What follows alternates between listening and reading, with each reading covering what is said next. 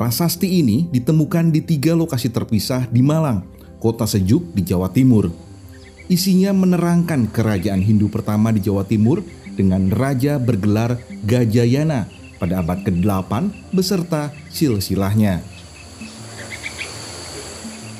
Syahdan sang raja meminta para Brahmana untuk menggantikan arca Agastya yang tadinya berbahan kayu cendana menjadi arca berbahan batu lengkap dengan bangunan suci yang didedikasikan untuk Agastya, resi atau Brahmana penting dalam tradisi Hindu ini.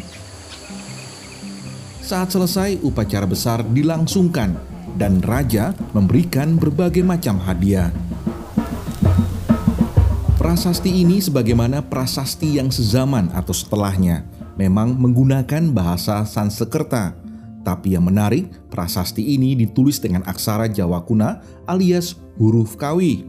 Aksara inilah yang kemudian terus berkembang menjadi aksara Jawa modern yang kita kenal seperti sekarang.